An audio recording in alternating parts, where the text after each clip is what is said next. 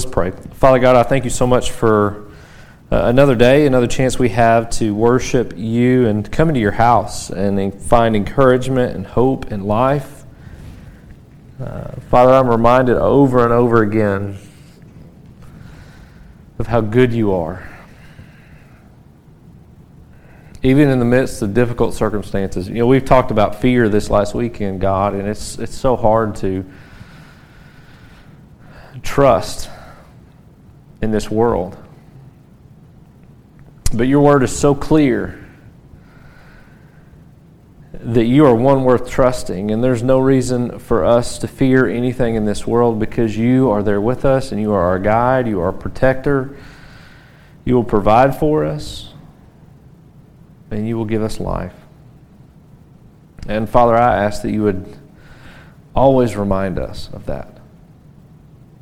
Remind us of the reality that no matter what the world throws our way, that you're always there. And you love us. And as we look toward the manger this weekend, and we begin to celebrate uh, your plan of redemption through your Son, uh, I just pray that we will keep our eyes focused on you and not get distracted by the things of the world. That we would truly see and celebrate.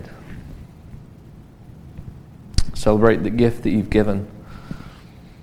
And Father, I pray we would in turn give ourselves back to you.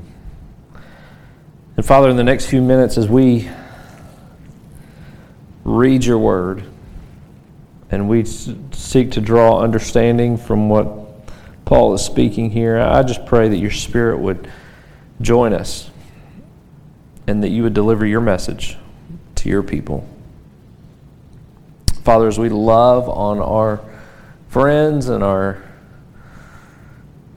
uh, loved ones, Father, our fellow church members who are hurting, those who are struggling, those who are facing difficult circumstances, Father, just give us the margin to love Father, give us the words to say and give us the right time to say them.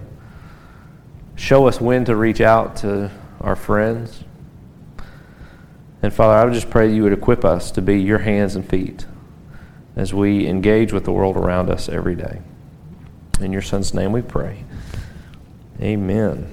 All right, Philippians chapter 2. Let's start in verse 19. Here in this section, this is really a portion of this letter that if you're a scholar, it's one that where you, you think, well, we can just get rid of this because it has nothing to do with us. You read the whole rest of the, this letter to the Philippian church, and you find out that there's so much good scripture here and content.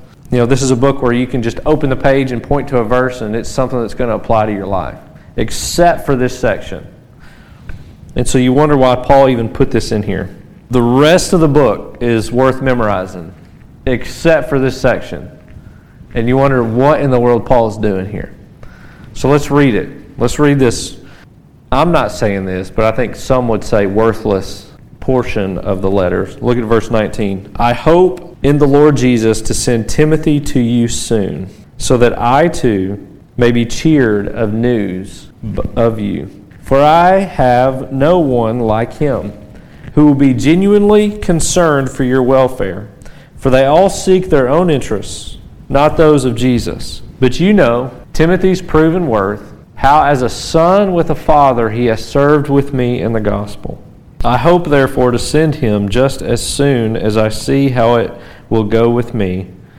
And I trust in the Lord that shortly I myself will come also. So here we have in this section, and we'll get to the end of it here in a minute. In this section, we've got Paul's travel log. We have captain's log, stardate, whatever, whatever, and Paul's sharing his plans and the way he's going to communicate. It's so boring, is it not? But he's got a reason for sharing this. Paul here is showing the importance of communication. He's telling the people his plans and even giving thanksgiving to them for being a partner with him in ministry. So as we read this section, we really, you can't really just portion it out. You've got to go back to chapter 2, verse 3. This says, Do nothing from selfish ambition or conceit. Here's this great passage, this great verse worth memorizing.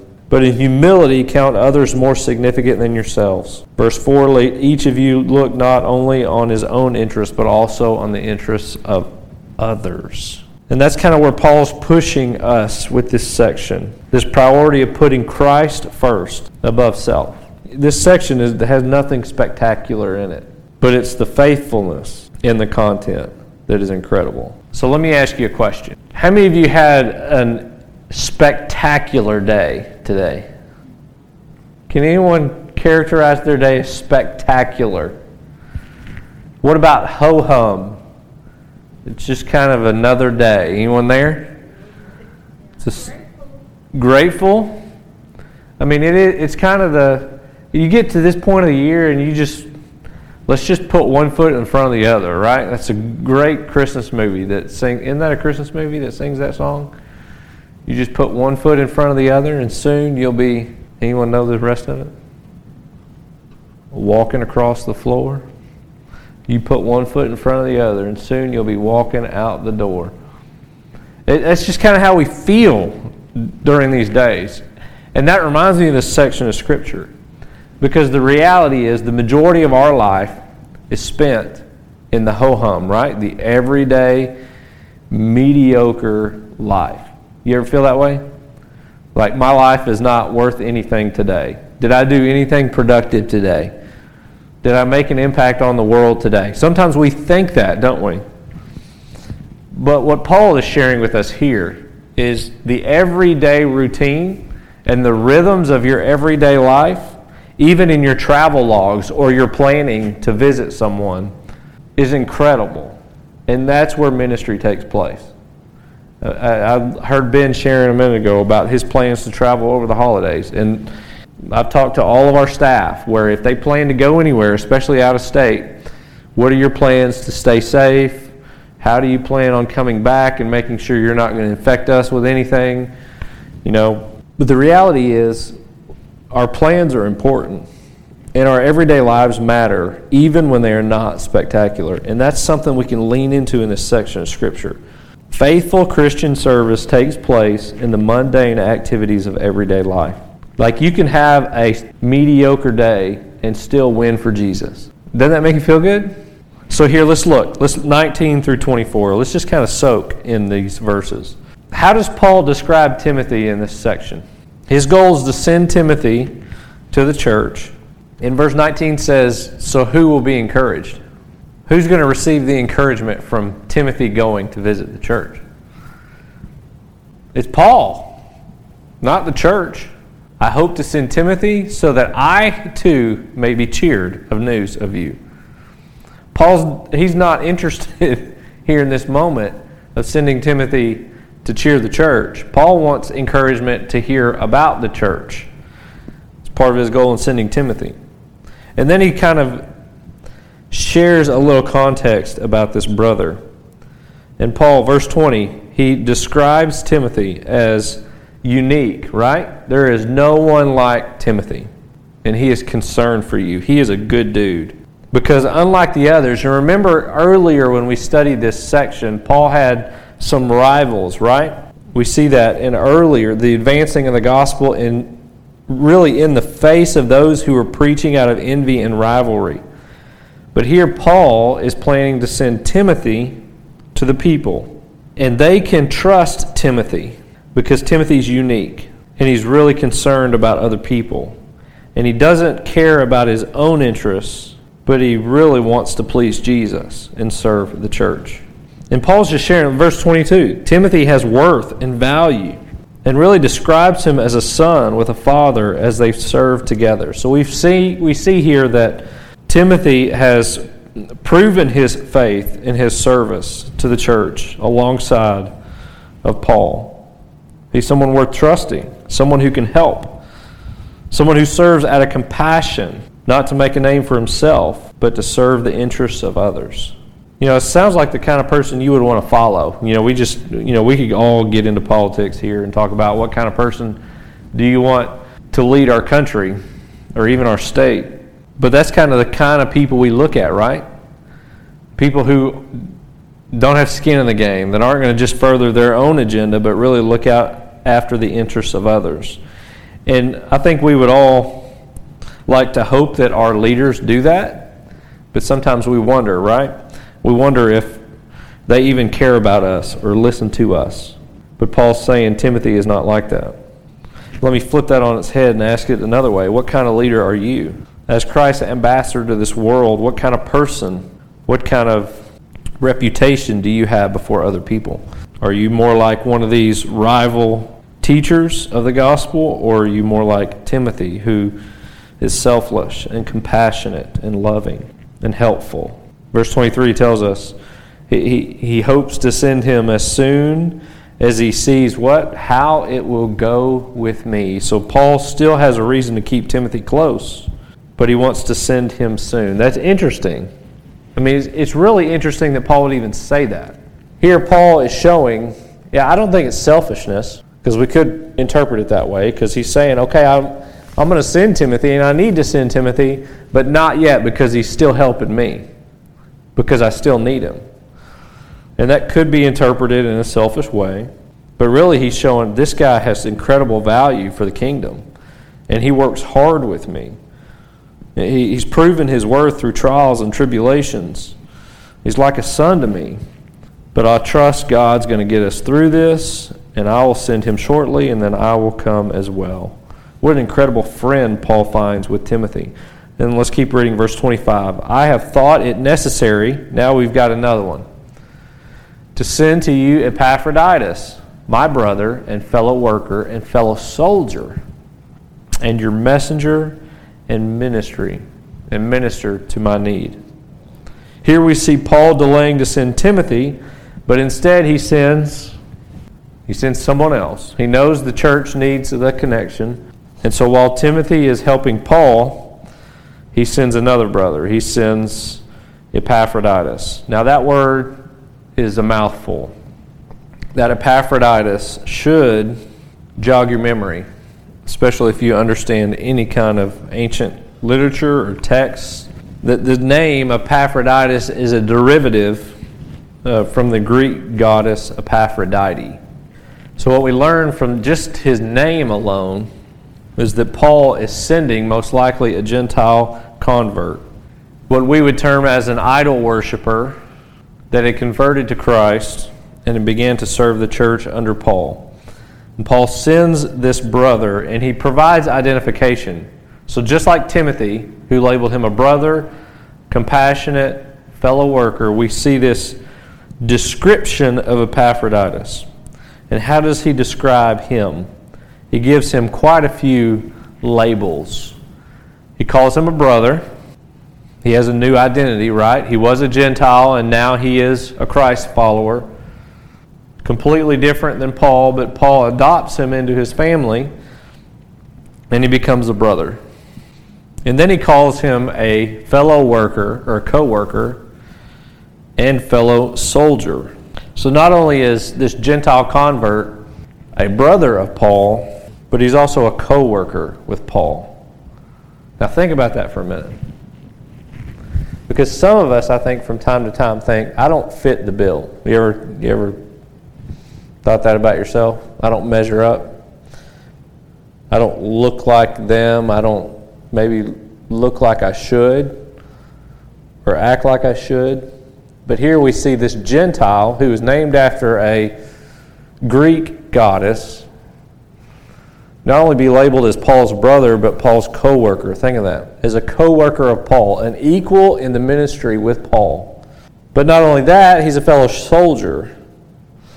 So here we see this man that identifies with Paul, even though he's a Gentile, an idol worshiper that came to faith in Jesus. We see a brother, an equal in the ministry, but also a soldier in the mission of God. But he doesn't stop there. He keeps going. He's a messenger and minister to the church at Philippi. Paul was sending Epaphroditus to deliver a message of love and service to the church. So just let's just pause for just a second. Think about this. Because this is a mundane section of Scripture that we want to glance over quickly and get to the other good stuff that matters. And in this section, Paul goes into deep detail on two individuals, Timothy and Epaphroditus, and how they're essential to the work of the gospel as he shares this travel log. So think about those descriptions. And you guys already identified the fact that you, your lives aren't anything special. That's what we, had, we said earlier, right? We're just normal people living normal lives. And sometimes our lives are boring. So let me ask you this How would other people describe you? Or how will you be remembered to the world around you? We see these two men who have incredible value to the kingdom. And Paul is sharing their, not just their contributions, but really their essential function to this mission here as Paul's trying to communicate with these churches. It just kind of leaves me to wonder that even though in the everyday rhythms of life that I live, how would other people describe me? Or how would I want other people to look at me? As a brother or sister? As a fellow worker, soldier, a messenger or minister? I'm not equipped or I'm not called. Well, you kind of are. If you're a Christian, if you're a Christ follower, well, I'm not a Paul. My name's just Timothy. But Timothy is an equal partner in this process. It's just, there's just so much good stuff here. Verse 26 For he has been longing for you. Now, this guy, Epaphroditus, this Gentile idol worshiper that Paul is sending, he's like, you know, in sports you have your A team and then you have your B team, right? Unless you're Alabama and it doesn't matter. Like I saw pic today's National Signing Day, so I saw a picture of an Alabama commit and the the 17 year old kid looked like he was 35. You know, I mean he's a big guy. So I mean, generally speaking, you have your A team that plays, you have your B team that may get in a little bit, and then you have like your practice squad guys that just help the good players get better, that never see the field. Well, just think of this Paul can't make it to Philippi, and he wants to send Timothy. So we've got Paul's the A team, right? Timothy's maybe the B team, even though Paul throughout is calling them equals in ministry. But Timothy can't go yet because Timothy's still doing some work. So he's going to send the practice squad, Epaphroditus, to visit them. And here we go. Epaphroditus is an incredible man, a brother, co worker, soldier, messenger, minister. Verse 26 He has been longing for you all and has been distressed because you heard that he was ill. So we find out something more about this man. He's got a health problem. He was sick. And he really wanted to go visit them, so even the practice squad is having trouble getting there. He's longing to be there, but he's been distressed. We find out that he was sick. He was so sick, verse 27, that he, he almost died, right? He was ill, he was near to death. But God had mercy on him and really rescued him from the clutches of death. But we learn in verse 26 that Epaphroditus was in distress. And why was he in distress? Not because he was sick, but because the church heard that he was sick. Now we know how that feels, don't we? I mean, we're there, right, with illness, and we, we can stress other people out. That's why I don't like to tell anybody that I'm ever sick. Because I know how my parents, my family, you know how people react. You know, it, it kind of makes people panic. Rachel's Rachel and I are real bad about that because when something happens to me, like it's got to be like I've got to be in big trouble before I go to the hospital. You know what I'm saying? Like if I'm just not feeling good, I'm not going to say anything until it gets to where I can't walk. And then we get a big problem. But because I don't want her to worry about things. And that's where that's where Epaphroditus, he wants to go visit, but he's sick. And it causes him distress not because he's ill and about to die, but because it's causing an issue for this Philippian church. What a selfless attitude. And here we see verse 27 God had mercy on him and on Paul. so that he was not filled with sorrow.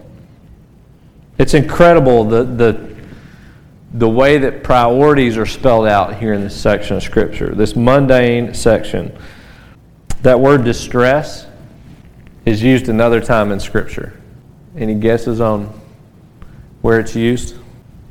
It's used right here in the book of Philippians, the letter to the church at Philippi, and one other time. It's in a gospel. Any guess? In the Garden of Gethsemane, where Jesus is distressed. Epaphroditus' illness was so serious that he was near death, and his recovery was due to what? No vaccine, the mercy of God. The mercy of God. And here we see Paul's gratitude. You guys just said that word about our daily life. Gratitude, not just for himself, but Epaphroditus and the church. Which leads me to another question before we read the last couple of verses. Even in our mundane life, has God shown mercy to you today? Sometimes we might not see it, sometimes we might not understand it, but I think God is merciful every day. It may happen in an interaction like my wife called me and said I almost got hit today by a car that wasn't paying attention. Or it could be something that we just completely sidestep and avoid with unknowingly where God is merciful and provides for our needs. Maybe we even suffer, but God still is merciful in withholding the full brunt of the law, what we really deserve. You know, we see that in the garden where Adam and Eve deserved death, but God spared them and showed them mercy. All right, verse 28. We'll finish up. Paul says, I'm e- I am the more eager to send him, therefore, that you may rejoice at seeing him again, and that I may be less anxious. So receive him in the Lord with all joy and honor such men, for he nearly died for the work of Christ, risking his life to complete that what was lacking in your service to me.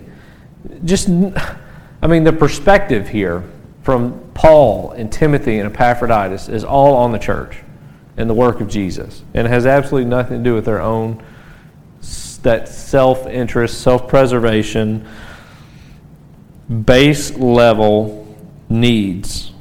I mean, we have this, the distress, we have this illness, and then Paul shares, verse 28, anxiety. It's not personal anxiety, but it's anxiety over the situation because he desperately wants to communicate with the church, to spread joy, and to further the gospel together. And the inability to do that causes him anxiety. So here Paul commands the church to welcome him and receive him, to honor him, and to further the kingdom together. And I'll ask the last question How can we honor God's servants? I mean, there's so much good stuff here in this mundane scripture. So let me reiterate a couple in these sections and then we'll close. The value of the everyday life the impact of just a travel log that Paul shares, listing a couple of names and talking about how they want to visit. We learn or we're challenged by a few questions. Paul really brings to the forefront of our minds the need for us to evaluate what kind of friend are we? As a friend of God or a fellow worker of the gospel, how do we really make an impact for the kingdom together? What kind of name are we making for ourselves in this world? How will people remember us? Question three How has God shown us mercy? And really, finally, how do we honor the, those who work for the kingdom? I mean, those are some really some questions for us to ponder from this section of Scripture and really find hope and encouragement and peace. Uh, it encourages me because I get, you know, we get in the ruts and routines of everyday life and we think, oh, I'm doing this, but it's not making a big difference. But the reality is, somebody's always watching. Somebody is. Maybe your neighbor, maybe a friend, maybe a family member that just checks in on you every now and then. But somebody's watching. And the truth here is there's such incredible work to be done in the church. It's worth the effort to get here. I mean, that's Paul's here showing the priority of visiting and gathering as a community and worshiping together, finding encouragement. And that, that values just rises to the top here in this section. And so we should make the effort to really invest, not just in the kingdom, but in the church, in the body, as we honor one another and spread the gospel. So that's just what a great section of Scripture. We'll pick up, I guess, in January and try to finish this out, first couple of weeks, and then we'll move on from there.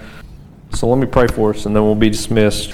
Father God, I thank you so much for the day you've given us and the chance that we have to read your word. And Father, even these sections, there's so many, I think, passages that we can pull out of the, the Bible and we ask, why in the world did you include this? Uh, we read lists in the Old Testament, and we read rules and regulations, and we read, read genealogies, and then we read bridge sections in the New Testament, not just in the Gospels, but the letters. And we wonder, what in the world is going on, and why do I need to read this? Uh, but Father, as we do, and as we just allow the Word to just simmer in our minds, Father, your Spirit speaks.